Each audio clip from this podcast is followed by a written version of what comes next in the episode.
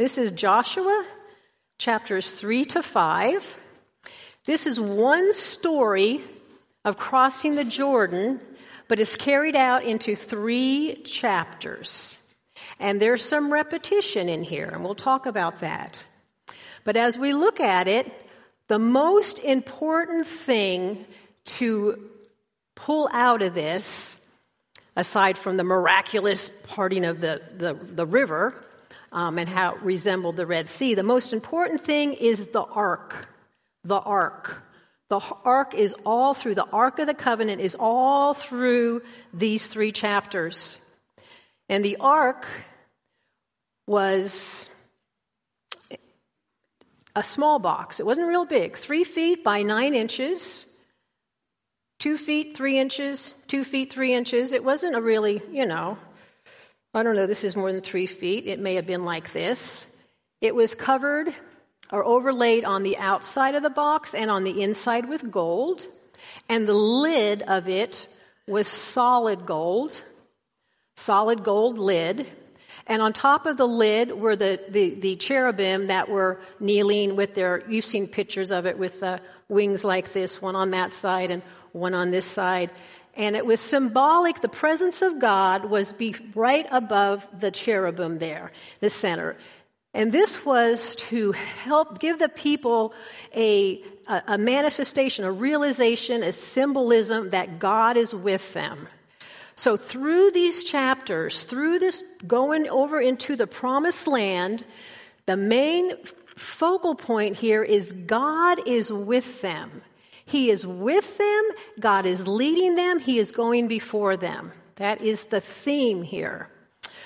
So when we look at chapter 3, we find jo- jo- uh, Joshua rose early in the morning, and they set out from Shittim, and they came to the Jordan, he and all the people of Israel, and they lodged there before they passed over. So here we have a two million people plus coming, getting close to that river. And this can be our river here, and it's flowing, and it's flowing quickly. Um, and it's flowing with swollen banks. It's, it's like really, you know, coming down from the spring rains, and it was like up on the banks of it. You've, we've all seen creeks and stuff where it looks like the waters come up and flattened all the, the grass and the vegetation and stuff, and then it kind of um, goes back down to where its natural riverbank was, was. So this river was up and it was flowing, and it was flowing quickly. And the people are there, and they're going to be camping there for three days. So, here they are, all hanging along. They're all kind of on the banks of the river there, camped out deep in the thing. You know, there's a lot of people, a lot of sheep, a lot of cattle, goats. They got all their animals with them. They got their little kids with them. They, you know, they've got all these people that, you know, aren't good swimmers. and, um, and they're watching this, this river for three days. Three days. Scratching their head probably, wondering, how are we going to do this? How are we going to get from here to the promised land on the other side? Well, in verse 2, at the end of three days, the officers went through the camp and commanded the people as soon as you see the ark of the covenant of the Lord your God being carried by the Levitical priests, then you shall set out from your place and follow it. Follow it. Follow God. Yet there'll be a distance of, you know, about a thousand feet. Um, and remember, all these people, and they're going to be watching this thing, and it's going to go. And they have to stay back a little bit so they can actually see it, because if you crowd too much around it, you're not going to be able to see it. And they, you're supposed to just pick up everything and follow it. Step of faith, you know? To cross over that Jordan wasn't going to be human engineering to do it. They couldn't. They weren't going to build a bridge. They weren't going to do all these barges. They weren't going to build up a dam. They, it, that wasn't the plan. To cross over into the Jordan, it was going to be a spiritual issue. And all eyes needed to be on the ark. All eyes needed to be on God. He was going to lead the way into there. And so verses 5 and 6 tells us what these people needed to do. Joshua told the people, Consecrate yourselves for tomorrow. The Lord will do wonders among you. What, wow, what kind of news is that? Consecrate yourself. Get ready. You know, pray, purify yourselves. You know, don't do the normal thing. Set yourself aside to just really focus on God and um, get your mind in the right place to really focus on the Lord because He, with the anticipation that He is going to do wonders. I can't even imagine if we heard that today. He's going to do wonders through you tomorrow. So, did anybody sleep that night, you wonder? I don't know. It would be kind of hard to sleep that night just with anticipation knowing what he was going to do because it looked pretty impossible. It looked utterly impossible to get this group of people over on the other side of the river. And so in verse 6, it says that Joshua said that priests, for the priest to take up the Ark of the Covenant, there we have it again. The Ark has already been mentioned several times already and passed on before the people. So they did. Step of faith. They took up the Ark of the Covenant and they went before the people. Follow the Ark. What a step of faith that was. Go ahead and follow God. Now, God doesn't hide from us. God is not like some of these pagan gods that we have to kind of figure out how to serve them or how to make them happy or what do they want. God is there for us to see him and know him and to have a relationship with him. He's not hiding from us. So he goes on to say in verses 7 to 13 what he is going to do. He's going to tell Joshua what his plans are, and he's going to encourage Joshua. And then Joshua, in, in return, is going to inform the people of God's plans and inform them. And isn't that how it goes? God's telling us what he wants us to do in this book, right? It's right here. There's nothing mystical, magical, hidden on how we need to relate to people, how we need to serve Him, how we need to raise our children. It's all in here. Amen. Absolutely. It's the great, best mental health book there is, also. So we see in 7, and I'm reading from the English Standard Version. That's what the, our questions are geared to, also. The Lord said to Joshua, Today I will, remember the I wills? I will begin to exalt you in the sight of all Israel, that they may know, they may know, as I was with Moses, I will be with you. God's going to take care of this. Joshua doesn't have to make some political speech or campaign or win the people over. God's going to exalt him so all the people will know that God is with him. As for you, in verse 8, you need to go and command the priests who bear the Ark of the Covenant, there it is again, and you come to the brink of the waters of the Jordan, you shall stand still in the Jordan. Stand still. When I read that part, I thought, wow, what are they supposed to do? God's got his part. He's sovereign. He's got a plan. He's making it known to Joshua. Joshua's going to command the people. The priests are going to go down and they're going to enter the, the riverbed and they're going to stand still. Where else do we have that? New Testament, Ephesians 6 just popped out at me. Put on the full armor of God, and what do we do? We stand, don't we? We're not fighting this battle. They're not going to get out there with, like I said, build a dam or engineer it or somehow. They're going to stand, stand. And so the priests do. Then Joshua informs the people in verse 9 what's going to happen. Verse 9 And Joshua said to the people of Israel, Come here and listen to the words of the Lord your God. And Joshua said, Here is how you shall know that the living God is among you, and that he will without fail drive out all the ites. All the ites are going. So, behold, I love that verse. That word is a great word. Behold. It's almost like a, a standing back in, in awe and reverence. Behold, verse 11, the ark of the covenant of the Lord of all the earth. There's a little bit more of a description there now with the ark, isn't there? The, the ark of the covenant of the Lord of all the earth is passing over before you into the Jordan. So the ark was going to go through there first and lead the way. Um,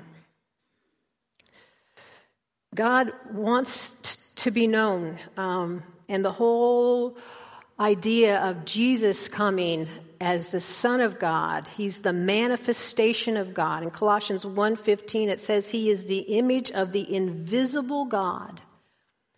God is not hiding from us. He wants us to know what he's doing. He wants us to know him. He wants us to trust him. And he is the God of all the earth is going to go before these people. Well, what's going to happen? In verse 12, it mentions the 12 men. We're not sure what they're going to do yet, but it mentions them.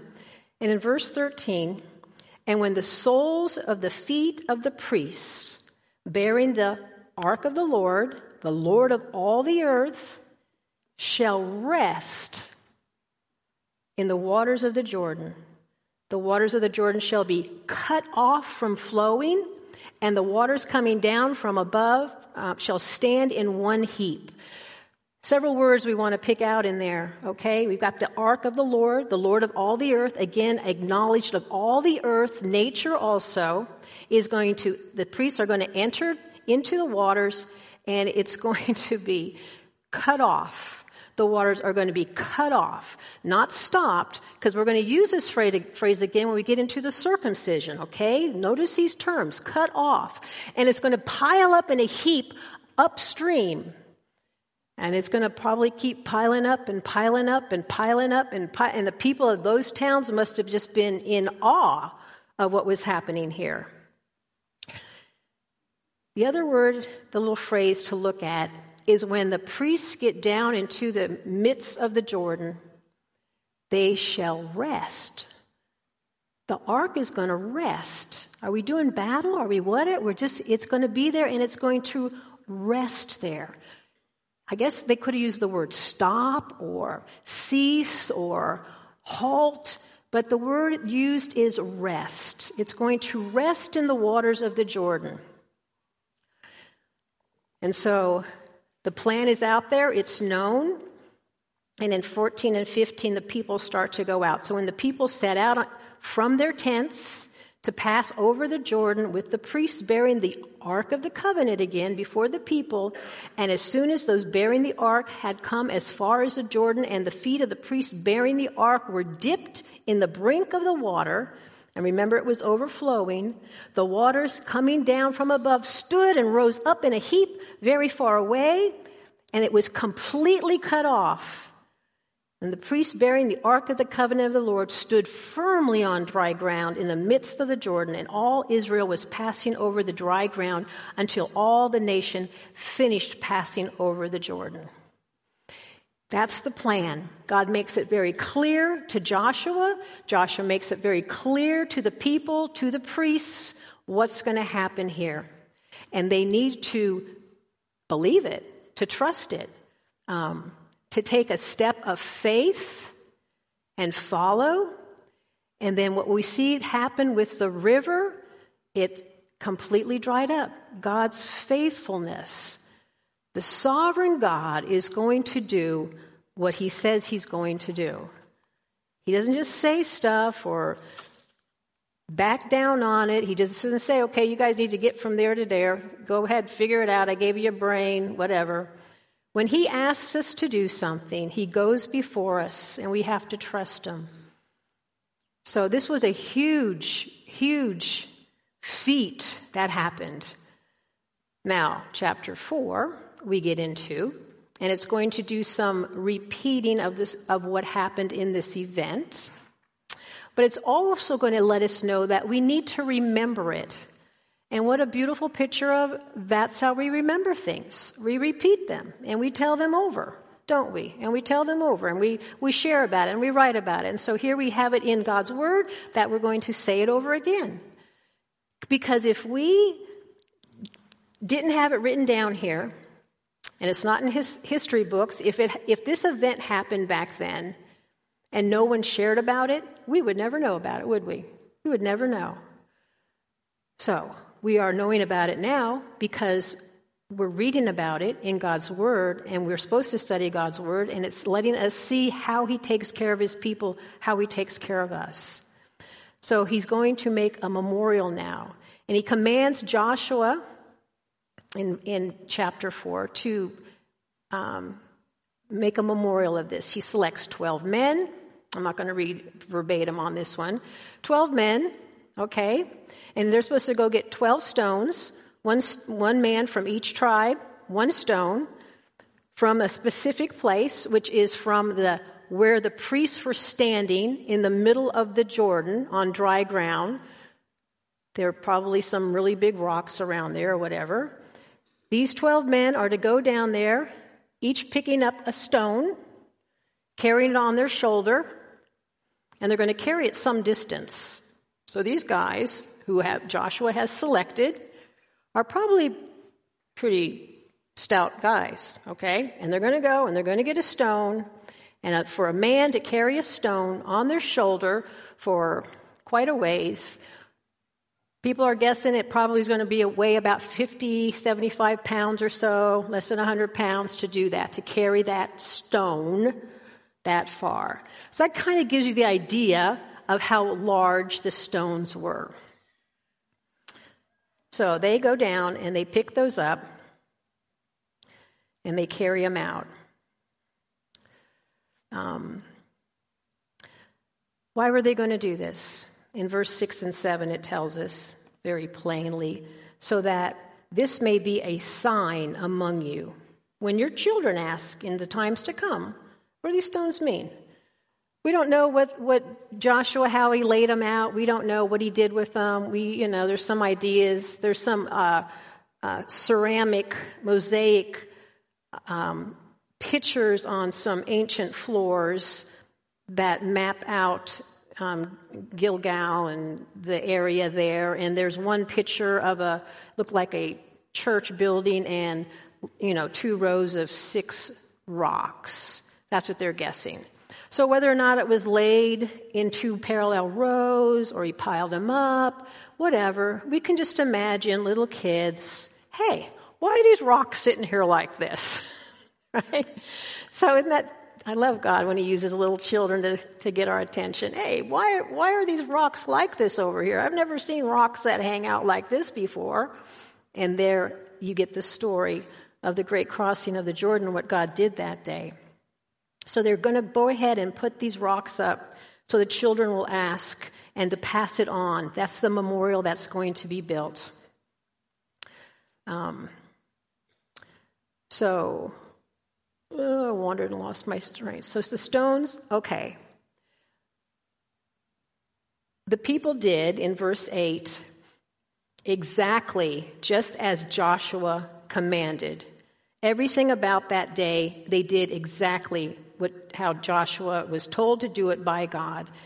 They took up the stones and they did that. And verse 9 is a, is a verse we're going to take a little bit of a peek at here. And Joshua set up 12 stones in the midst of the Jordan in the place where the feet of the priests bearing the Ark of the Covenant had stood, and they are there to this day.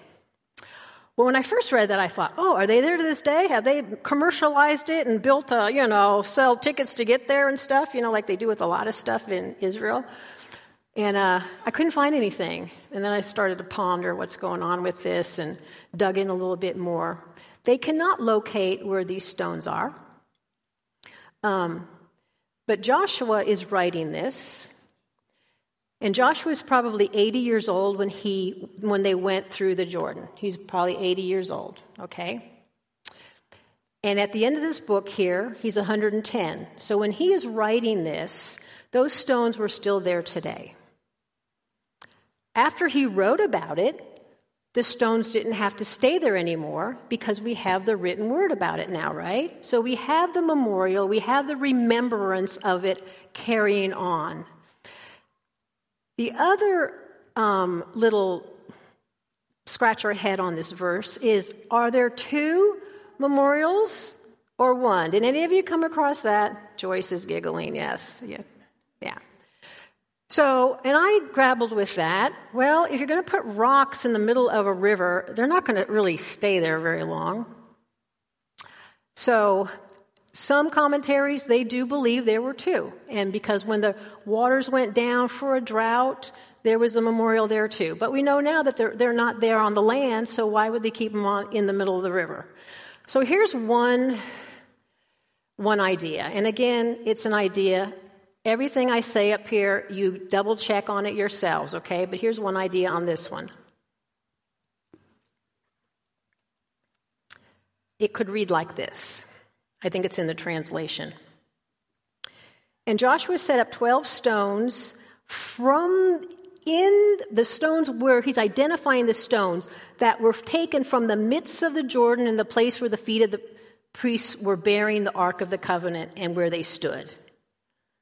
I think it's just a description of the stones that they took out of there to go ahead and place on the shore. Um, but nevertheless, it's a remembrance, and we're remembering that it happened, right? So we haven't lost anything in that. Um,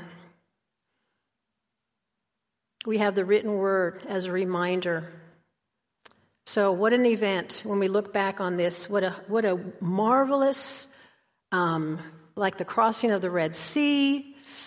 I don't know, maybe this was even more miraculous because the Red Sea kind of like pulled up on both sides and they walked through because it was a sea. This is a flowing river coming down and all the waters being walled up over there. So they're similar but different, just uh, uh, intervention, miraculous, supernatural intervention by God to, to identify his people and to let his people know that he is a man, a God of his word. So they enter into the promised land. And the priests bearing the ark and there it is again, stood in the midst of the Jordan until everything was finished, and the people commanded Joshua to tell the people according to all that Moses has commanded them, and they all went through, and the people passed over in haste. And when all the people had finished passing over, and the ark of the covenant of the Lord, and the priests passed over also, and then all the, the, the other tribes, the, the warriors from the, the east side, they also went over armed, ready for battle, to fight, and they're all over on that other side. That was paraphrase of verses uh, 10 to 13. They're all over there. They went in haste. It wasn't a panic like, oh my gosh, hurry up, get going before the water starts coming. It's coming, coming, coming. Hurry up, let's get over the car. It wasn't that kind of haste. I would like to venture to think it was an, a, an anticipation of finally, pinch me, is this really happening today?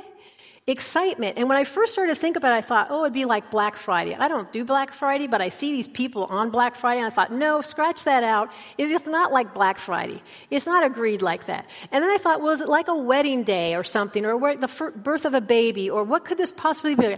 These people had been waiting for this day for over 500 years.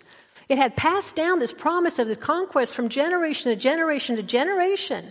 And now it was actually happening. It must have seemed surreal. The, the, excitement to go just must have been just bursting like, let's, here it is. Let's go. There's the land. We're finally here. Is it going to be all they say it is? Land flowing with milk and honey. Let's get over there. That's what I think the people were in a, in a haste about to get over there. And in verse 14 of chapter 4, on that day, the Lord exalted Joshua in the sight of all the Israel, and they stood in awe of him, just as they had stood in awe of Moses all the days of his life. God fulfilled two promises on that day. First one, getting the people into the land, and the second one, exalting Joshua in the eyes of the people for his entire life. He's a God of his word, and his promises will be fulfilled. In his time. So then we see in verse 15, the storyline backs up a little bit more, and he goes through the story again, talking about the Ark of the Covenant and what they're going to do and getting the memorial up. And um, the Lord your God dried up the waters in verse 23, and they all went over, they passed over. It's repeated again. The retelling of stories or events is not uncommon in Scripture. We have the Genesis account, we have the days, and then it backs up a little bit and it tells us again kind of about what happened with that. So when something is repeated, it, it gives accuracy t- to the details. Um, it happened because none of the details have changed in this. It's all the same. So there's an accuracy and there's a truth to it. This happened, and every time you tell it, it's going to be the same thing because it actually happened. So that's the redundance, the reiteration, the retelling of this is going on, okay? Um, and it is truly an event to remember. And in verse 24, the last verse of chapter 4, it says this So that all the peoples of the earth may know that the hand of the Lord is mighty, that you may fear the Lord your God forever. That's why it happened. And that's why we're to remember it that, that we may know. We know, we know, we know that this event happened. The hand of the Lord is mighty, and that we will fear the Lord our God forever. Well, if we just sneak down into chapter 5 of verse 1, we can see that God's plan came out the way he wanted it to come out. As soon as all the kings of the Amorites and all and who were beyond the Jordan to the west, and all the kings of the Canaanites who were there by, by the sea, heard that the Lord had dried up the waters in the Jordan for the people of Israel until they had crossed over, their hearts melted. And there was no longer any spirit in them because of the people of Israel. They had great fear and they just dissolved like putty, just at the knowledge of who God is and what He did to these people, their worst nightmare. What was a, a miraculous victory for the Israelites became the pagan world's worst nightmare. Amen. We are warriors, right? so the Canaanites were terrified when they saw him on the other side of the river, probably thinking there's no way they're going to get over here. And then all of a sudden, boom, there they are. Blink and they hear was a horrible day for them, but a great day for those who believe in the one true God of all the earth. He is sovereign, and what he says is going to happen is going to happen. So we're supposed to remember this event. And so in chapter 5, our last chapter here, we have some remembrances. Two specific things circumcision, which is a sign of the covenant, and the Passover, which is a, a, a um, I want to say feast, um, Passover, our Lord's Supper, this do in remembrance of me, um, uh, something that we do, ritual, I don't know, that's not even a very good word either, but you girls know what I mean, to remember that what God did of taking the people out of Egypt in captivity. So in verses 28, two, I mean verses 2 to 8, it goes down, he starts talking about the circumcision, and, and uh, Joshua is supposed to go ahead and get some flint knives and get them going, and, you know, all the men are shivering in their boots. This was a huge thing to ask them to do, a commitment to do. This is a painful event for a grown man, teenagers, whoever they had there um, to be able to, to get circumcised like this. So it wasn't something they were really looking forward to do, but it was something that God was telling them to do, a step of obedience with this. This would totally disable their army. Totally. And they knew that because they knew their history and they knew back in Genesis 34 when Simeon and Levi got really mad because Shechem violated their sister Dinah. Remember that story? they in Shechem apparently loved Dinah. He still violated her. He loved her though, and he wanted to make it right. So okay, well we can intermarry. Then I love her. I want to marry her. But they weren't supposed to intermarry, so that wasn't a good resolution for that. So they, the boys, you know, decided, well, okay, if you all get circumcised, then we'll let you marry our sister. They had no intention of doing that. But they knew that if they had these guys all circumcised, they'd be in great pain for a long period of time. So that's what they did. They said, okay, okay, we'll do that. And the, their king Shechem, the Shechemite king said, yeah, we'll do that because we want to, you know, my son really loves Dinah, blah, blah, blah. So, three days later, Simeon and Levi went in and slaughtered them all. They got in trouble for this, but that was the plan. So this was in the people who just passed over the Jordan, this was in their thinking. We're going into a land where there's giants. We're going into a land where there's pagan people who, you know, are going to hate us. At this point, do they know their hearts have melted and they were kind of defeated anyways? I don't know. But they go ahead and they get circumcised. The circumcision is a mark of the covenant. It's a cutting off of the foreskin. It's the cutting off of the water. They pass through. God cut off the water. We cut off the foreskins. This is a covenant, a picture of the covenant that, that God made with Abraham back in Genesis 15 to 17. He talks to Abraham and says, I'm going to give you this land. And this is the sign of the, this covenant between you and me that we will, it will be the circumcision. It's a divine seal that's there. And so to be circumcised, that's the human response to God's promise that was made hundreds of years prior. So in verse 9 of chapter 5, they all go and get circumcised in verse 8. Um, yeah, let's stick with verse 8. And when the circumcising of the whole nation was finished, they remained in their places in the camp until they were healed. And the Lord said to Joshua, Today I have rolled away the reproach of Egypt from you. And so the name of the place is called Gilgal to this day.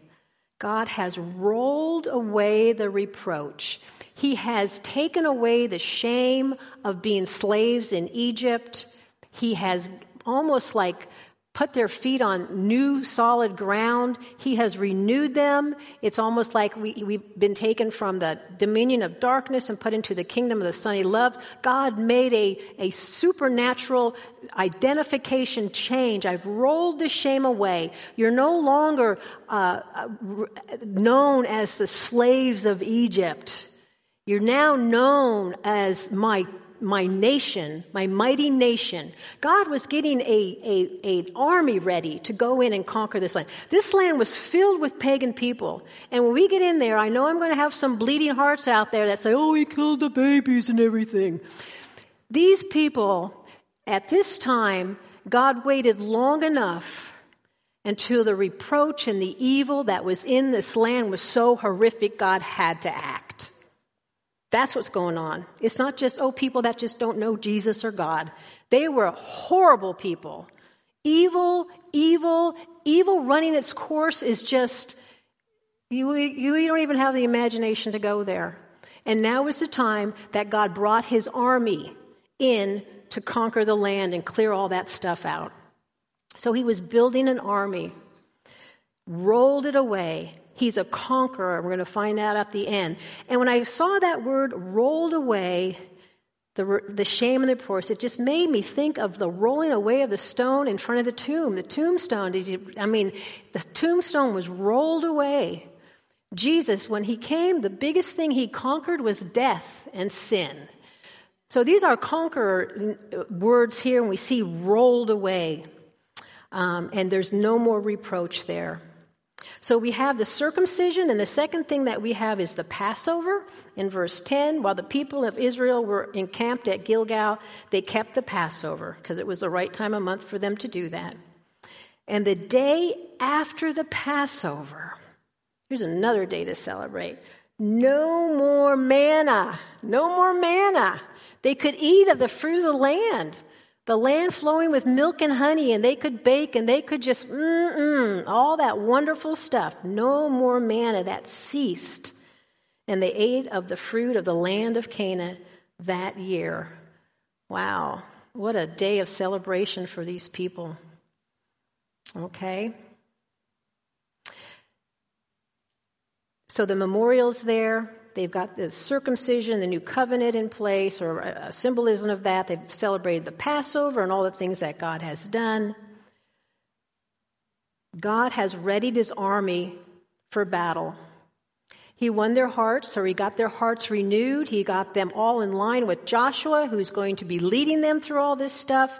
And then in the end of chapter 5, we see Joshua by himself I assumed he's by himself. Maybe I shouldn't assume that. When Joshua was by Jericho in verse 13, he lifted up his eyes and looked, and behold.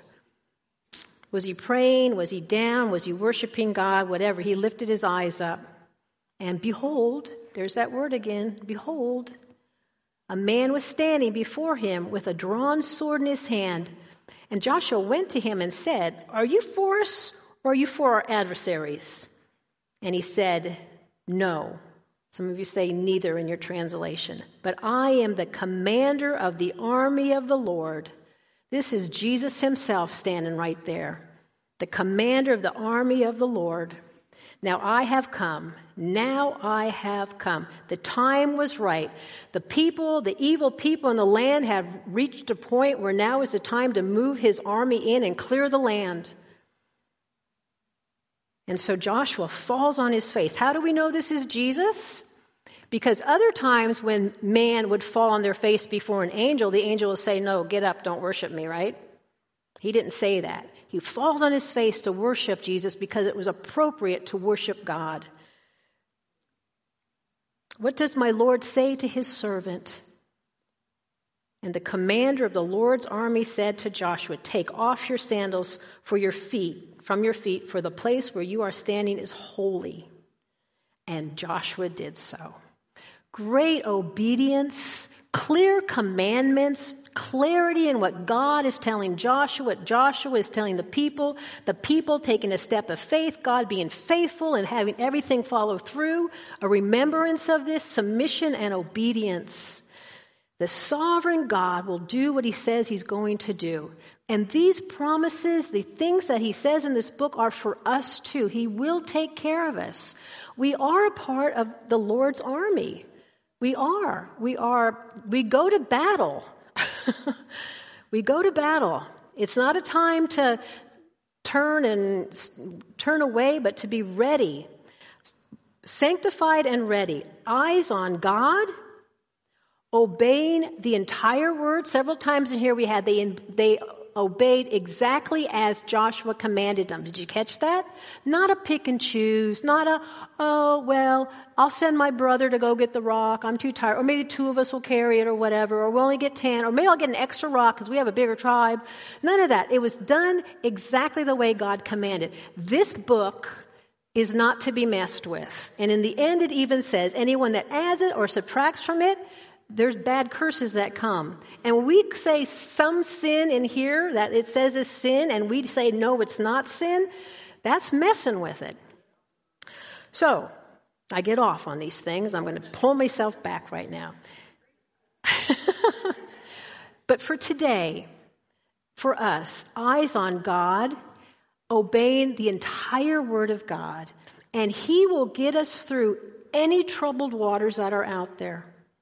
He will get us through any kind of financial collapse of the dollar, fa- lack of food, high gas price. You know what? As God's people, we don't have anything to worry about. We just need to be eyes on Him and be obedient to this.